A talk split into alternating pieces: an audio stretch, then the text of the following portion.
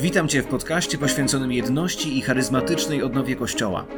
To przestrzeń, która łączy ludzi, szczególnie tych, którym nie wszystko jedno, a którzy są gotowi w swoich domach, miejscach pracy i wspólnotach wiary budować mosty, łamać uprzedzenia i odważnie służyć odnowie Kościoła. Jedność to nie opcja, to szansa. Nie tylko w Kościele, ale też w naszych relacjach i społeczeństwie. Przekonaj się o tym i dołącz do społeczności ambasadorów jedności oraz tych, którzy pragną duchowej odnowy Kościoła w Polsce. Podpowiem Ci, jak to zrobić. Zapraszam. Karol Sobczyk.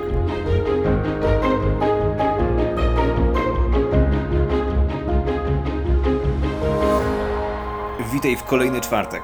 Bardzo się cieszę, że mogę zagościć u Ciebie i że możemy przez moment porozmawiać na temat jedności, a dzisiejszy temat będzie nieco dłuższy niż zwykle, ponieważ jest bardzo ważny, jest bardzo znaczący dla każdego człowieka i jest to temat tożsamości. Będę chciał mówić nie tylko o tej tożsamości kościelnej, ale przede wszystkim o naszej tożsamości w Chrystusie i o tym za moment.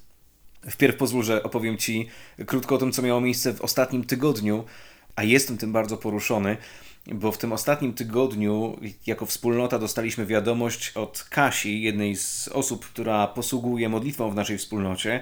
Kasia modliła się za Anetę. Aneta pod koniec listopada otrzymała informację o tym, że guz, który od jakiegoś czasu narastał w środku jej ucha, który był bardzo twardy i bardzo bolesny, jest konieczny do usunięcia. Jest konieczna też amputacja dużej części ucha. I Kasia modliła się za Anetę i podczas modlitwy Aneta poczuła mrowienie i to ucho na przestrzeni kolejnych dni nie tylko zmiękło, ale też guz zaczął się zmniejszać, a wizyta u lekarza potwierdziła szok. Lekarz stwierdził, że nie ma guza i wszyscy jesteśmy zdumieni i oddajmy Bogu chwałę za to, kim On jest i za to, że potrafi czynić rzeczy niemożliwe. A ja sam jestem poruszony tym, jak niezwykle potężny jest Bóg, któremu służymy. Dwa dni temu miałem też okazję rozmawiać z Marcinem Stetnerem. Marcin jest taką prawą ręką Damiana Stayna. To jest człowiek, który w kościele katolickim posługuje na rzecz odnowy charyzmatycznej i robi to w niezwykle pokorny i pełny autorytetu sposób. Wielu ludzi doświadczyło uzdrowienia, wielu ludzi doświadczyło dotknięcia Bożą miłością poprzez słowa prorocze, które pozostawia innym, ale też nie tylko on, bo cała wspólnota Cor et Lumen Christi w Anglii i moja wspólnota Głos na Pustyni jest bardzo poruszona i też pobłogosławiona przez, przez tą posługę na przestrzeni ostatnich tygodni. Rozmawialiśmy o wymiarze jedności i o tym, co Duch Święty robi w tej przestrzeni na całym świecie. I w pewnym momencie Marcin opowiedział mi pewną historię, którą krótko się z Tobą podzielę. Historię pewnego człowieka, który jakiś czas temu czytał książkę pewnego protestanckiego pastora Johna Wimbera. O Johnie opowiem Ci kiedyś więcej, bo jest to, to bardzo znacząca postać ruchu charyzmatycznego w kontekście ewangelicznym i całego ruchu Vineyard, który założył. Natomiast ten człowiek, katolik, czytając jego książkę, zapragnął doświadczenia chrztu w Duchu Świętym.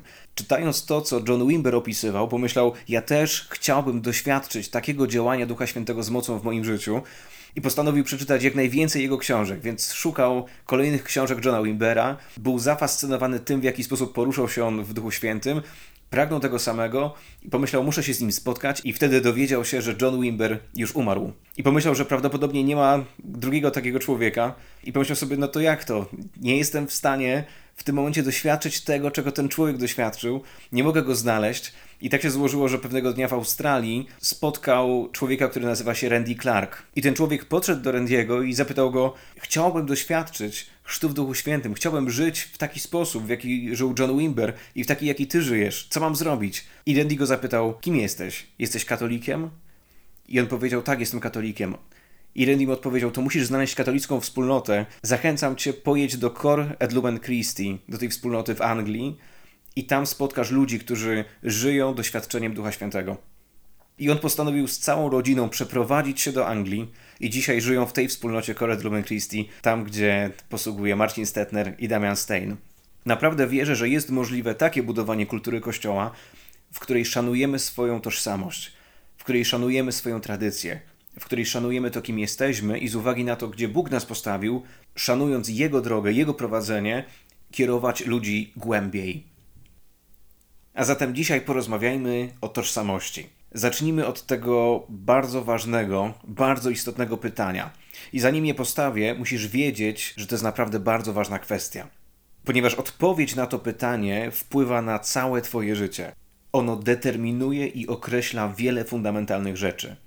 Bardzo możliwe, że masz już na to pytanie odpowiedź przygotowaną z góry, ale chciałbym prosić cię, zatrzymaj się nad nim. Zatrzymaj się nad nim przez moment, bo w tym pytaniu chodzi o twoją tożsamość. I to pytanie brzmi, kim jesteś? No właśnie, kim jesteś? Musisz wiedzieć, kim jesteś, aby to, co robisz, było z tym zgodne, bo inaczej będziesz próbować wejść w nie swoją skórę i ostatecznie miniesz się z tym, dlaczego istniejesz. Nikt z nas nie chciałby na końcu czasów stanąć przed Bogiem i dowiedzieć się, że był stworzony dla innego życia. Gdzieś głęboko w nas nosimy to przekonanie o naszym znaczeniu i tej konkretnej roli, jaką mamy do odegrania w wielkim planie Boga. Ale te wszystkie rzeczy zaczynają się w zrozumieniu tego, kim jesteśmy i z jakim zamysłem zostaliśmy powołani na ten świat. Jedną z najbardziej podstawowych rzeczy, które każdy z nas otrzymał od Boga, jest nasza własna tożsamość. Zarówno ty, jak i ja pojawiliśmy się w tym świecie jako dzieci konkretnych rodziców, konkretnego mężczyzny i konkretnej kobiety. I tak jak każdy człowiek rodzący się na ziemi, ty również zostałeś zaplanowany w wyjątkowy sposób. Wyrazem tego jest chociażby twoje unikalne D N A, kształt twoich linii papilarnych, tembr twojego głosu, czy niepowtarzalny wzór tęczówki oka. Bóg stwarzając cię, nie musiał cię czynić jedynym w swoim rodzaju, a jednak na wiele sposobów wyróżnił cię spośród wszystkich innych, tworząc cię w sposób bardzo szczególny. Innym integralnym elementem twojej tożsamości jest wybór imienia. To jest ta część tożsamości, o której zadecydowali twoi rodzice. Po nich odziedziczyłeś też nazwisko rodowe, odziedziczyłeś rysy twarzy, a także niektóre cechy twojego charakteru czy usposobienia. I co więcej, twoi rodzice są osobami, które urodziły się w konkretnej kulturze, w określonym narodzie, a ich narodowość uwarunkowała język, którymi się posługują. Oni mają też swój charakterystyczny kolor skóry i mają też przynależność etniczną. I te elementy również są częścią, integralną częścią ich tożsamości. Ale w tym wypadku to jest ta część tożsamości, która sprawia, że nie są oni oderwani od wszystkich, ale są częścią jakiejś większej całości, reprezentują jakąś pewną część całego rodzaju ludzkiego. A zatem zostałeś stworzony i na starcie twojego życia otrzymałeś pewien dar, wyjątkowo osobisty dar. I jest nim twoja tożsamość, która została ci podarowana przez Boga. Przyjrzyjmy się głębiej temu zagadnieniu tożsamości. Jako psycholog wiem, że dużo na jego temat mówi psychologia, szczególnie psychologia osobowości, ale w interpretacji tego zagadnienia istnieje dużo rozbieżności, bo ich powodem są przyjęte takie podstawowe założenia antropologiczne dotyczące człowieka. W niektórych ujęciach osobowość jest czymś, co otrzymujemy, a w innych ujęciach jest czymś, co sami kreujemy. W tych drugich często napotyka się taką zachętę, w której każdy samemu powinien dążyć do stworzenia, do wykreowania własnej tożsamości. Co jest przyczyną takiego myślenia? Jest nią kultura, w której żyjemy. Postmodernizm. Postmodernizm uczy nas, jak żadne inne wcześniejsze pokolenie, że powinniśmy zerwać ciągłość z tradycją, że powinniśmy zerwać więź z dziedzictwem, zerwać to przywiązanie do wartości, które kultywowali nasi rodzice. Potrzebujemy się wykorzenić i tą żyjącą w nas historię zastąpić własną, indywidualną, taką nieokreśloną dotąd przez nikogo drogą rozumienia samego siebie, która pozwoli każdemu być takim, jakim sam chce.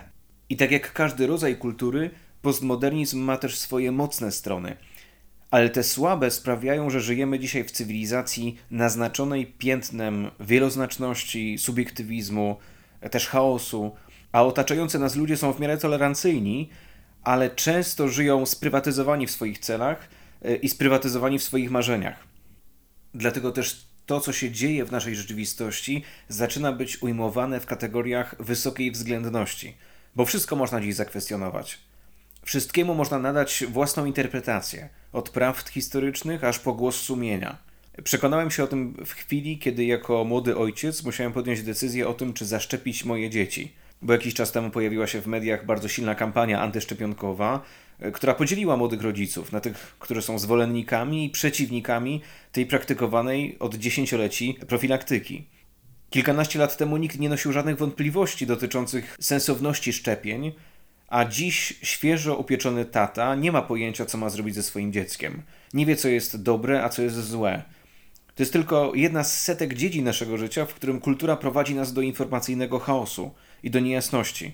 I z tym samym się będziemy musieli zmierzyć za chwilę w kontekście szczepień związanych z kowidem. I to będzie dzieliło społeczeństwa i będzie czyniło podziały w tych, w tych społeczeństwach, w których każdy kreuje swoje życie w oparciu o to, co uznaje za słuszne. Niestety ten sam rodzaj zamętu pojawia się też w kontekście własnej tożsamości, bo chaos sprawia, że ludzie nie do końca wiedzą, kim naprawdę są. Nie są pewni, czy ich dziedzictwo ma w ogóle jakiekolwiek znaczenie, ani z jakim celem pojawili się w tym świecie. Część z nich wybiera bardzo niebezpieczną drogę zmiany albo nadania sobie zupełnie nowej tożsamości, za którą często idzie tworzenie własnego obrazu samych siebie. I tutaj dochodzimy do bolesnych w skutkach decyzji, ponieważ kiedy ludzie zaczynają tworzyć swój własny obraz siebie, to tworzą jednocześnie Boga na swój obraz i na swoje podobieństwo. A przecież to my zostaliśmy uczynieni w taki sposób, że jesteśmy wiernym odbiciem tego, kim jest Bóg. I to od Niego pochodzi nasza tożsamość. Model, na podstawie którego została utworzona nasza tożsamość, nie znajduje się w tym świecie. Są ludzie, którzy też noszą inne koncepcje, które wpływają na ludzkie postrzeganie kwestii tożsamości i w ich wyniku ludzie mogą postrzegać tożsamość na przykład jako wynik przypadku, albo wynik zrządzania losu, albo nawet pomyłki. I skutkiem takiego spojrzenia są nieraz zachowania autodestrukcyjne. One wynikają z nienawiści, które te osoby kierują do samych siebie. I takie osoby często myślą wówczas: o, niestety mam taką tożsamość, a więc nie mam wyjścia. Muszę jakoś z tym żyć, ale nie cierpię tego, kim jestem. Oczywiście środowisko, w którym wzrastamy, również wpływa na różne aspekty postrzegania naszej tożsamości, ale to, co jest najbardziej podstawowe, to, co jest najbardziej niezbywalne, otrzymujemy w momencie poczęcia. To, kim jesteśmy, jest darem od Boga i jest ten dar przekazany nam przez rodziców. I to, co zrobimy z tą podarowaną nam tożsamością, będzie miało kluczowy wpływ na to, co będzie działo się w naszej przyszłości. Ale to, co ważne, to to, że nikt z nas nie doświadczy pełnego pokoju ani z sobą, ani z Bogiem, jeżeli wpierw nie zaakceptuje i nie przyjmie tego, kim jest. Jeżeli nie przyjmie tego, co powierzył mu Bóg od początku. Dlatego ten temat tożsamości jest tak ważny. On ciągle woła o naszą uwagę i z uwagi na jego znaczenie, jeśli tego jeszcze nie zrobiłeś, potrzebujesz zająć się tym tematem możliwie jak najszybciej. Król Dawid, kiedy pisał Psalm sto trzydziesty dziewiąty, napisał tak: Panie, przenikasz i znasz mnie. Ty wiesz, kiedy siadam i wstaję. Z daleka przenikasz moje zamysły, widzisz moje działanie i mój spoczynek i wszystkie moje drogi są Ci znane. Choć jeszcze nie ma słowa na języku, Ty, Panie, już znasz je w całości. Ty ogarniasz mnie zewsząd. A później pisze dalej: Ty bowiem utworzyłeś moje nerki. Ty utkałeś mnie w łonie mej matki. Dziękuję Ci, że mnie stworzyłeś tak cudownie. Godne podziwu są Twoje dzieła i dobrze znasz moją duszę. Nie tajna Ci moja istota. Kiedy w ukryciu powstawałem, utkany w głębi ziemi. Oczy Twoje widziały me czyny i wszystkie są spisane w Twej księdze. Dni określone zostały, chociaż żaden z nich jeszcze nie nastał. Pomyśl o tym raz jeszcze ze mną. Czyli król Dawid napisał w Psalmie sto trzydziestym dziewiątym, że zanim się jeszcze narodził, Bóg już określił liczbę dni jego życia, a także czyny, które zostały mu przeznaczone. Wyznał, że Stwórca doskonale zna jego myśli, zna jego słowa, zna jego duszę, zna całą jego istotę. I też napisał, że został uczyniony w sposób godny podziwu. Co więcej, Bóg widział Dawida już w zarodku. O tym szesnasty werset mówi. Bo został przez niego utkany w łonie jego matki. To jest wspaniałe wyznanie Dawida, wyznanie serca Dawida, w którym przyjmuje on prawdę o samym sobie, zgadzając się z tożsamością powierzoną mu przez Boga. Ale ta deklaracja staje się naprawdę niezwykła, kiedy zdasz sobie sprawę z tego, że dzisiaj wielu nazwałoby Dawida dzieckiem z tak zwanej wpadki. Bo jak sam zapisał w innym fragmencie, w pięćdziesiątym pierwszym psalmie zapisał w ten sposób: w grzechu poczęła mnie matka. Możliwe, że to właśnie dlatego wyróżniały go spośród jego siedmioro braci stosunkowo niski wzrost i rude włosy, a jego ojciec Jesse, na prośbę o przedstawienie prorokowi Samuelowi swoich synów, nawet nie zawołał Dawida, aby ten wrócił do domu z pola, na którym pasł stado owiec. I podobnie Jezus Chrystus przyjął ziemską tożsamość, kiedy został poczęty w łonie swej matki Marii. Urodził się w narodzie żydowskim, był więc Żydem, żyjącym w semickiej kulturze i wychował się w wierze Abrahama. I jednym z podstawowych wyznaczników tożsamości człowieka w tamtejszej kulturze była przynależność do rodziny, była przynależność do klanu, do pokolenia.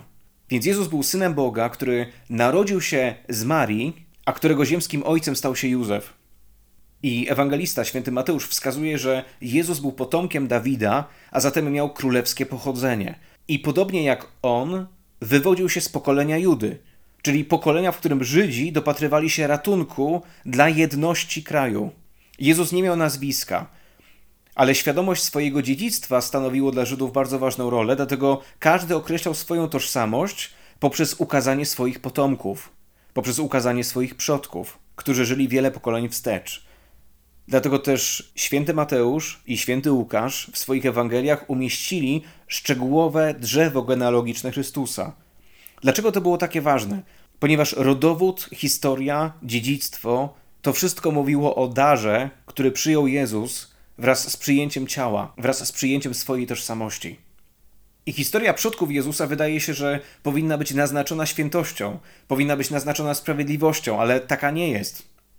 Rahab była kananejską prostytutką. Tamar urodziła bliźniaków po niechlubnym współżyciu z własnym teściem.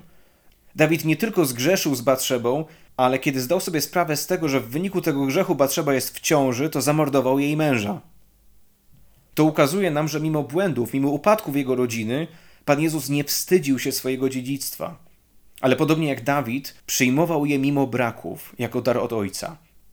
To wszystko ma swoje odniesienie do powierzonemu Mojżeszowi przykazania, aby czcić swojego ojca i czcić swoją matkę. To przykazanie zawiera dodatkowo obietnicę. Jeśli będziemy żyć w ten sposób, będziemy się cieszyć długim i pełnym powodzenia życiem. O tym pisze Księga Wyjścia, dwudziesty rozdział. A czczenie rodziców, czyli okazywanie im tego prawdziwego, głębokiego szacunku, ono oznacza zarazem przyjęcie tego, kim jesteśmy. Przyjmujemy ich jako dar od Boga, za który nosimy wdzięczność, bo urodziliśmy się dzięki nim. Oni zostali wybrani przez Boga właśnie dla nas. Ale kiedy nasi rodzice nie są doskonałymi rodzicami, ich właściwe uznanie staje się dla nas o wiele trudniejsze. Znam wielu wspaniałych chrześcijan, których ojcowie byli alkoholikami. I też takich, którzy pochodzili z bardzo trudnych, poplątanych i pogubionych rodzin. I to, że dzisiaj są wspaniałymi ludźmi, ukazuje, jak wielkiego cudu dokonał Bóg. Jak wielkiego dzieła dokonał w ich życiu, kiedy uleczył ich serca poprzez łaskę przebaczenia i poprzez swoją miłość. Ale też znajdziemy wiele osób dzisiaj, których stosunek do własnych rodziców jest lekceważący albo pogardliwy. Wielu pozostaje w konflikcie z rodzicami, są skłóceni z jednym albo z obojgiem z nich. Są też tacy, którzy mają nierówną relację, bo kochają jednego rodzica bardziej od tego drugiego. Są też tacy, którzy się wstydzą swoich rodziców, którzy nie chcą przedstawić ich swoim znajomym. I to są takie symptomy, które pokazują, że coś jest nie tak, że coś jest nie tak, jak powinno. Są też tacy, i to wydaje się chyba najgorszym możliwym wariantem, którzy życzą sobie, aby mieć innych rodziców, bo to się staje tożsame z pragnieniem tego, aby być kimś innym. Bo to jest prawda, że Bóg nadał naszemu życiu polecenie, byśmy się stawali inni od tego, kim jesteśmy, kim jesteśmy teraz, ale to dotyczyło wyłącznie stawania się wolnymi od grzechu i przywdziewania myślenia, które pochodzi od Ducha Świętego. To jest nasza droga przemiany. Każda inna forma, w której wyrażamy pragnienie bycia kimś innym, stanowi problem. Potrzebujesz więc przyjąć to, kim jesteś, rozpoznając tą tożsamość, którą dał Ci Bóg. Twoim zadaniem jest zobaczyć i przyjąć wyjątkowość dotyczącą Twojej osoby. Tą wyjątkowość, którą otrzymałeś od Niego. Bo nie ma takiej osoby, która rozpoznając to, kim naprawdę stworzył ją Bóg, chciałaby zostać kimś innym. Ty i ja jesteśmy unikalni i mamy konkretne miejsce do odegrania w wielkim planie Boga. Dlatego potrzebujemy zaakceptować to, kim jesteśmy, podobnie jak dary, które dał nam Bóg. A także ograniczenia, jakie otrzymaliśmy i wszystkie nietypowe rzeczy związane z naszą grupą społeczną, z naszym pochodzeniem, narodem, dziedzictwem, naszą kulturą, naszym językiem. Te wszystkie rzeczy są integralną częścią tego, kim jesteśmy i one stanowią o naszej tożsamości. Kiedyś po jednym z nauczań w tym temacie podszedł do mnie pewien mężczyzna, który w reakcji na to, co przed momentem usłyszał, powiedział ze złością, że nienawidzi swojego kraju i że nienawidzi swojego miasta, w którym się urodził. Innym razem poznałem kobietę, która wstydziła się tego, że pochodzi z Ukrainy. Mówiła mi o tym, że z uwagi na biedę i na korupcję, której tam jest świadkiem, bardzo się wstydzi swojej tożsamości, swojego pochodzenia. Ale to są te elementy naszej tożsamości, które w naszym życiu potrzebujemy zaakceptować jako te, które również nam są powierzone od Ojca. Nasza tożsamość dotyczy też naszego wyglądu. Wielu ludzi jest dzisiaj bardzo niezadowolonych z tego, jak wyglądają. Coraz częściej słyszymy o osobach, które poddają się operacjom plastycznym tylko dlatego, że nie podoba im się kształt swoich części ciała. I tutaj potrzebujemy być bardzo ostrożni, bo bardzo łatwo jest wejść w miejsce potępiania siebie za coś, co jest po prostu elementem naszej budowy. Sam kiedyś mierzyłem się z tym, że bardzo szybko czerwienią się moje policzki. Pojawia się to u mnie nawet w momencie niewielkiego zdenerwowania, albo kiedy pojawia się trema. Czasami moja twarz przybiera dosłownie pomidorowy kolor i nie sposób tego ukryć. Przez lata modliłem się o taką Bożą pomoc w tej kwestii, o Bożą interwencję, bo te rumieniące się policzki były powodem mojego wstydu.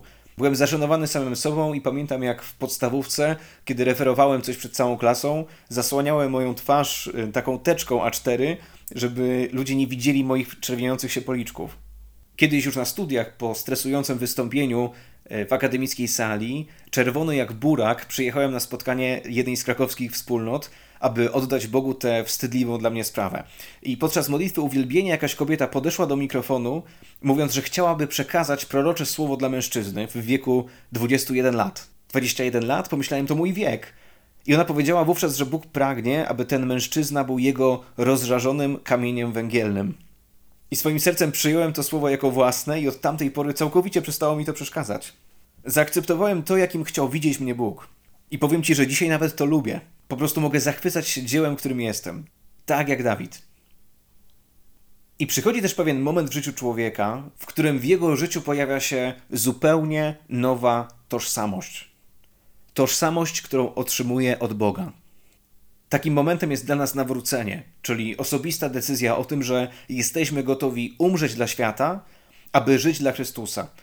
I tę decyzję wyraża chrzest. Chrzest będący uśmierceniem naszego ducha i narodzeniem w Jezusie.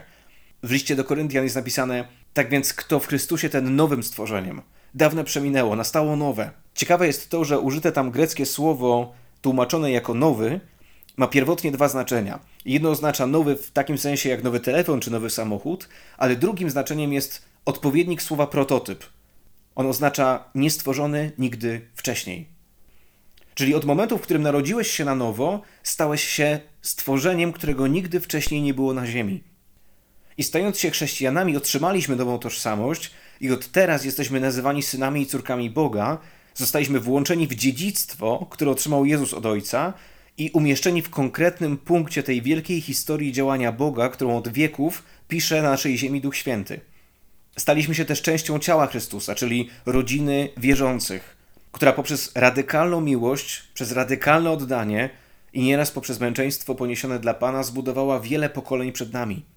Dzięki ich świadectwu Ewangelia dotarła także do nas. Ale ważnym aspektem jest to, że chrześcijańska tożsamość nie zmienia ani nie usuwa naszej tożsamości jako ludzi.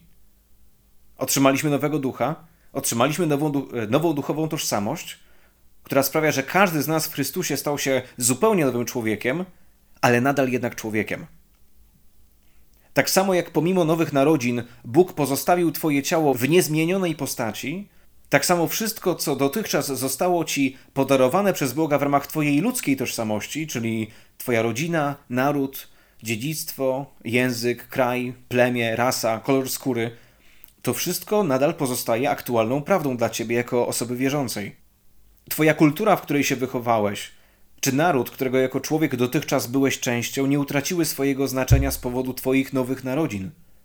Poważnym błędem byłoby powiedzenie, że od teraz nie ma już znaczenia Twoja relacja z rodzicami, ponieważ jesteś chrześcijaninem.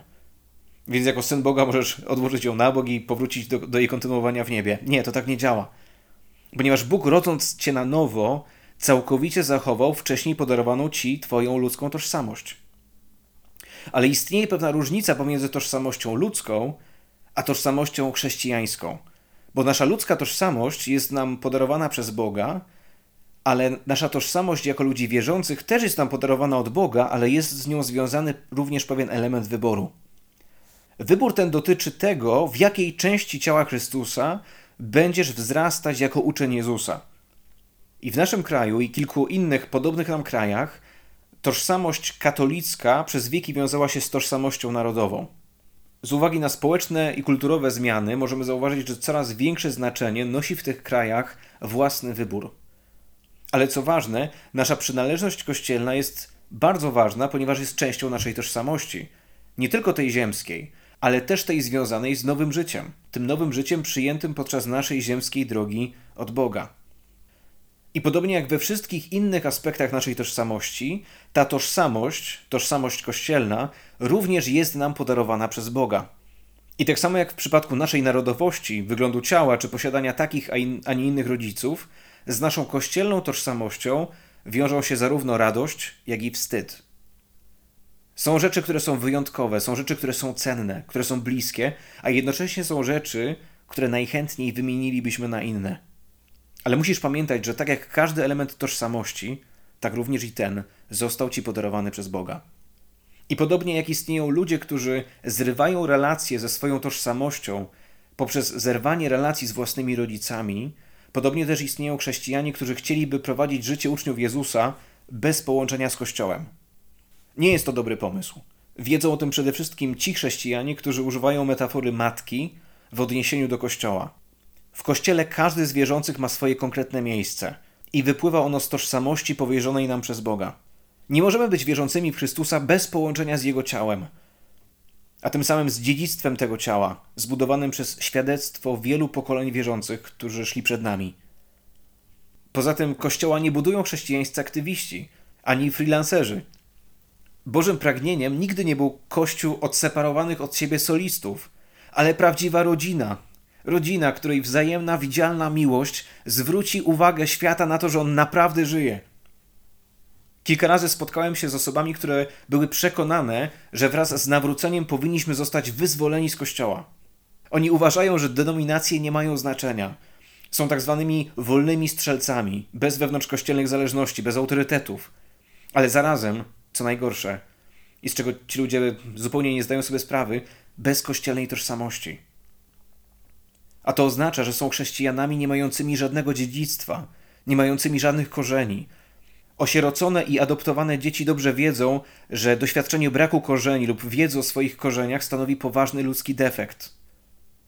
Podobnie można powiedzieć o braku korzeni chrześcijańskich.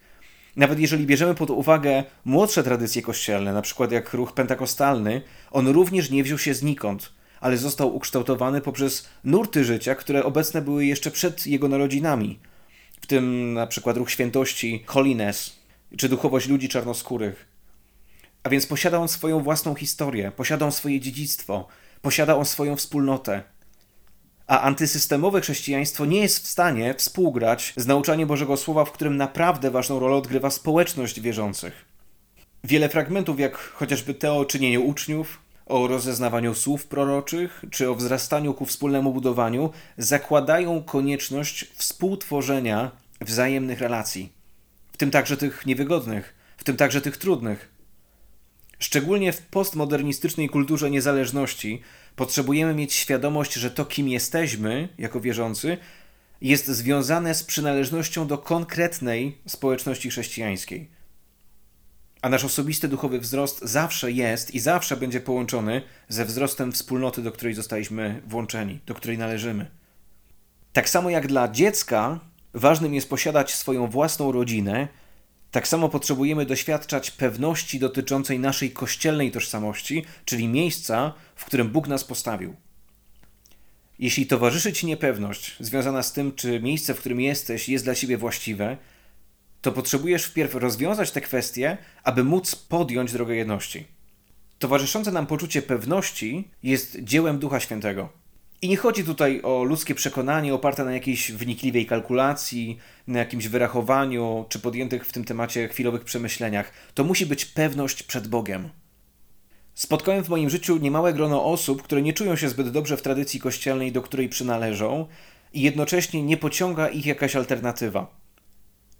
Spotkałem też takich ludzi, którzy są jakby rozdarci. Rozdarci pomiędzy dwiema tradycjami, nieraz dwiema wyraźnie przeciwstawnymi. Niekiedy uczestniczą one w duchowych spotkaniach obu tradycji, doceniając i czerpiąc jednak wyraźnie więcej z tej drugiej, czyli nie z tej, w której zostali wychowani. I jeśli jesteś którąś z tych osób, proś Ducha Świętego. Proś Ducha Świętego, aby upewnił cię co do miejsca, które zostało ci powierzone przez Boga. Świętej pamięci ksiądz Peter Hocken nosił wyraźne przekonanie, że większość osób uzyskuje jasność co do swojej przynależności do konkretnej tradycji chrześcijańskiej, choć niekiedy nie dokonuje się ona od razu. Wiem, że trwanie w doświadczeniu podzielonego serca potrafi rodzić wiele napięć, wiele frustracji. To jest bardzo niekomfortowe miejsce. I nie wydaje się, aby Bóg chciał powoływać ludzi do tego, by permanentnie doświadczali takiego stanu. A skoro kluczem do rozpoznania ludzkiej tożsamości są nasze korzenie, to podobnie rozpoznanie naszego chrześcijańskiego dziedzictwa będzie kluczowe dla przyjęcia chrześcijańskiej tożsamości. Dlatego jeśli ty i ja chcemy się stać budowniczymi mostów, potrzebujemy rozwinąć w sobie miłość do naszego dziedzictwa. A jako że nie da się kochać tego, czego się nie poznało, to wpierw musimy poznać to, co jest naszym dziedzictwem. Poznać naszą historię, poznać nasze wartości, które pozostawiły dla nas poprzednie pokolenia. I tu potrzebujemy być bardzo ostrożni, ponieważ wielu ludzi myli tę potrzebną miłość skierowaną wobec naszego dziedzictwa z bezkrytyczną formą lojalności względem własnej kościelnej tradycji. Istnieje zasadnicza różnica między tym, co Duch Święty uczynił w przeszłości względem naszej własnej tradycji, a tym, co było w tej historii błędem albo nadużyciem, które pozostawiło skazy na dziele Ducha Świętego. Niestety okres walk poreformacyjnych, o których jeszcze będę mówił w kolejnych częściach tego podcastu, on wzbudził wiele niezdrowych wymagań dotyczących całkowitej lojalności, co sprawiło, że katolicy zaczęli bronić we wszystkim Kościoła katolickiego, a protestanci we wszystkim reformacji. I ta utrwalona przez pokolenia mentalność odbiła tak duże piętno na naszej tożsamości, że tego rodzaju tendencje znajdzie w sobie każdy z nas. Dlatego tak ważnym jest, aby uznać naszą potrzebę bycia oczyszczonym z wszystkich takich tendencji. Bardzo znamienite rzeczy mają miejsce, kiedy katolicy, mający tego rodzaju tendencje, spotykają w swoim życiu innych chrześcijan. Często na początku muszą się zmierzyć z obawą przed osłabieniem ich katolickości. Również protestanci mogą mierzyć się ze strachem, że ich pozytywny stosunek do katolików uczyni ich mniej ewangelikalnymi. Skąd wynikają te obawy? Dlaczego nosimy w sobie tyle lęku wobec siebie nawzajem? Ich źródłem jest właśnie nasza tożsamość, a dokładnie to, w jaki sposób została ona ukształtowana, uformowana. Bo oprócz wymagań całkowitej lojalności, przez ostatnich pięć wieków w procesie kształtowania naszej tożsamości posługiwaliśmy się lękami. Uczyliśmy się obwiniania przed sobą nawzajem. Te uprzedzenia zostały w nas głęboko zaszczepione. Kilkanaście ostatnich pokoleń było nauczanych w ten sposób. Jeżeli jesteś katolikiem, to oznacza, że masz tożsamość katolicką, a zatem nie masz nic wspólnego z protestantami. I w ten sposób zostaliśmy nauczeni wyrażać siebie poprzez sprzeciw, poprzez negację. Innymi słowy, budowaliśmy naszą tożsamość na dobrym zrozumieniu tego, kim nie jesteśmy, w przekonaniu, że to pozwoli nam dobrze zrozumieć to, kim jesteśmy. Podobny proces miał miejsce u protestantów. Celem naszych edukacji było stworzenie mocnych tożsamości. Tożsamości, które sprawiały, że byliśmy całkowicie oddzieleni i uprzedzeni wobec siebie nawzajem. Tym samym dana nam jako dar od Boga tożsamość wierzących była kształtowana w dużej mierze na podstawie tego, przeciw czemu występujemy. Pozwól, że w tym kontekście zrobię małą, ale ważną dygresję. Słowo diabolos pochodzi od greckiego czasownika diaballo, oznaczającego dzielić, oskarżać, oczerniać, zniesławiać. Innymi słowy, te właśnie działania, czynienie podziałów, oczernianie, poniżanie, niszczenie innych, są istotą oddziaływania naszego wroga do tego stopnia, że Biblia używa właśnie tego słowa diabolos, aby właściwie go nazwać. Innymi słowy, imię diabła zostało mu nadane z uwagi na działania, które go charakteryzują.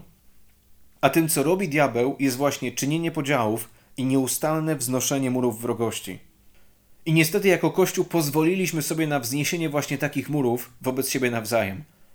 I stały się one częścią naszej tożsamości jako wierzących. Zostały zbudowane w imię obrony własnego rozumienia prawdy.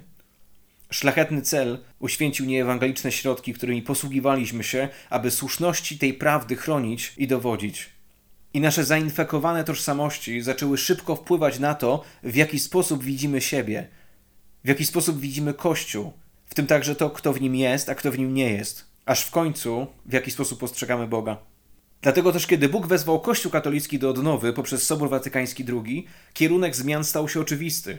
Potrzebujemy postawić na odbudowanie zniszczonej między nami jedności, bo to uzdrowi naszą tożsamość. I to nie tylko tożsamość jako katolików, ale tożsamość jako wierzących, tożsamość jako Kościoła w ogóle. Nie wiemy, jak to się stanie, nie wiemy, jak to osiągniemy, ale nie możemy dłużej pozwalać sobie na wrogość i kompromis z diabłem. Bez względu na drugą stronę tego konfliktu, sami osobiście potrzebujemy nawrócenia. Sami potrzebujemy przemiany naszego myślenia, zakończenia waśni, zakończenia sporów i życia w uprzedzeniach. To jest duże wyzwanie i jednocześnie wielka próba dla naszej wiary, tym bardziej, że w tej dziedzinie ponosimy porażkę od setek lat. Dziś Kościół katolicki wzywa wszystkich swoich wierzących do odbudowania jedności pomiędzy podzielonymi braćmi w Chrystusie. To jest bardzo ważny krok do tego, aby przywrócić to, kim mamy być w zamyśle Boga. Ten kierunek daje szansę na odnowienie naszej tożsamości. Dlatego od Soboru Watykańskiego drugiego żaden katolik nie jest i nie może być już w żadnym stopniu antyprotestancki. Potrzebujemy być Chrystusowi we wszystkim, bo ten właśnie aspekt stanowi o naszej pierwszej, najważniejszej tożsamości. Bóg poprzez odnowę Soboru Watykańskiego drugiego pokazuje nam, że nasze tożsamości kościelne wymagają oczyszczenia. To oznacza, że potrzebujemy budować je przede wszystkim na tym, za czym jesteśmy, niż na tym, wobec czego jesteśmy przeciwni. A także na tym, aby zrozumieć swoją tożsamość kościelną jako część czegoś o wiele, wiele większego – ciała Chrystusa. Zależy mi, żebyś mnie dobrze zrozumiał, dlatego pozwól, że ujmę to inaczej. Bycie katolikiem nie oznacza już dziś bycia przeciw temu, co prawosławne czy protestanckie. Oznacza popieranie i stawanie w służbie wszystkiemu, co mamy wspólnego z prawosławnymi czy protestantami. Natomiast pozostałe rzeczy, w których w chwili obecnej się różnimy, a które są częścią naszego własnego dziedzictwa wiary, potrzebujemy dostrzec, potrzebujemy widzieć przez pryzmat darów, którymi jesteśmy gotowi służyć wszystkim pozostałym. Ale co ważne, służyć, nie walczyć. A zatem Kościół, otwierając się na jedność pomiędzy chrześcijanami, zaczął dostrzegać, zaczął rozpoznawać tę łączącą nas wszystkich tożsamość chrześcijańską, czyli tożsamość, którą współdzielimy z innymi wierzącymi w Chrystusa, ponieważ chrześcijanin oznacza dosłownie należący do Chrystusa. W końcu każdy z nas ma tego samego Ojca, został zrodzony w tym samym Synu, przyjął dar tego samego Ducha Świętego, zostaliśmy ochrzczeni właśnie w imię Trójcy Świętej i w dziele jedności dążymy do tej wspólnej chrześcijańskiej tożsamości, ale nie oznacza to, że nasza kościelna tożsamość nie ma znaczenia. Ona ma znaczenie, ale musi zostać oczyszczona. I to jest nasze zadanie. Mówiąc inaczej, każdy z nas jest częścią Bożej rodziny. Rodzina ta stanowi o naszej pierwszej tożsamości. I to jest tożsamość chrześcijańska, ludzi należących do Chrystusa. Mamy też swoje miejsce w tej rodzinie. Jesteśmy katolikami czy protestantami. To jest także część naszej tożsamości jako wierzących. Pozwól, że spróbuję to zobrazować pewnym przykładem. Wszyscy jako wierzący, jako chrześcijanie mieszkamy na pewnym osiedlu. To osiedle zostało nazwane Królestwem Bożym. I mieszczą się w nim wszyscy ludzie, których suwerennie wybrał i powołał Bóg. A zatem na wspólnym osiedlu, poza katolikami, mieszkają również ci, którzy mają z nimi wspólną tożsamość chrześcijańską, ale nie mieszkają oni w tym samym bloku. Mieszkają w różnych budynkach, oddzielonych od siebie o kilkanaście metrów i z tego miejsca na wzniesiony nieopodal dom Ojca patrzą od nieco innej strony. Ale jeżeli naprawdę chcemy dobrze poznać Ojca, potrzebujemy spojrzeć na Niego również z innych, tych nieznanych dotąd nam perspektyw. I co ważne, to nie oznacza przeprowadzki, ale wymaga spotkania na kawie, na kawie u sąsiadów i patrzenia we wspólnym kierunku. Za nami czwarty odcinek podcastu Nie Wszystko Jedno. Bardzo dziękuję Ci za dzisiejszy czas, za to, że mogliśmy razem porozmawiać o tożsamości, o jedności. Za tydzień się nie spotkamy, ponieważ mamy Wigilię. Za dwa tygodnie też się nie spotkamy, bo mamy Sylwestra. Ale usłyszymy się w nowym roku, gdzie będę chciał podjąć dużo takich praktycznych tematów, ukazując problemy i ukazując wyzwania dotyczące praktycznej strony budowania mostów, budowania jedności. I do tej wymiany myśli będę też chciał zaprosić kilka osób, kilka szczególnych dla mnie osób, których przedstawię Ci w dwa tysiące dwudziestym pierwszym roku. Pamiętaj, że znajdziesz nas w mediach społecznościowych, na Facebooku, na Instagramie, a także, że zawsze możesz do mnie napisać na adres karol małpa głos na pustyni kropka p l. I z góry dziękuję za wszystkie wiadomości, dziękuję za wasze osobiste historie, za wasze szczere dzielenia, za to, jak opisujecie swoją drogę z Bogiem, swoją drogę w Kościele i wyzwania, które też z tym się wiążą. Oczywiście wszystkie wrażliwe historie pozostawiam dla siebie, a historiami, o których będę mógł powiedzieć coś więcej, chętnie podzielę się z Tobą kolejnym razem. Tymczasem życzę Ci, aby ten czas świąt, nadchodzących świąt, były dla Ciebie okazją do tego, abyś mógł zbudować mosty jedności w Twojej rodzinie, z najbliższymi, z tymi, którzy też ukształtowali Twoją tożsamość, żebyś mógł być takim spoiwem dla połączenia ludzi w Twojej rodzinie i dla połączenia ludzi, z którymi spotkasz się w tym czasie, pomimo obostrzeń, pomimo wyzwań, pomimo trudności tego, tego szczególnego roku dla nas. Niech Pan wprowadza swoje światło w tym czasie do Twojego życia. Usłyszymy się w kolejnym roku. Zostań w pokoju. Shalom.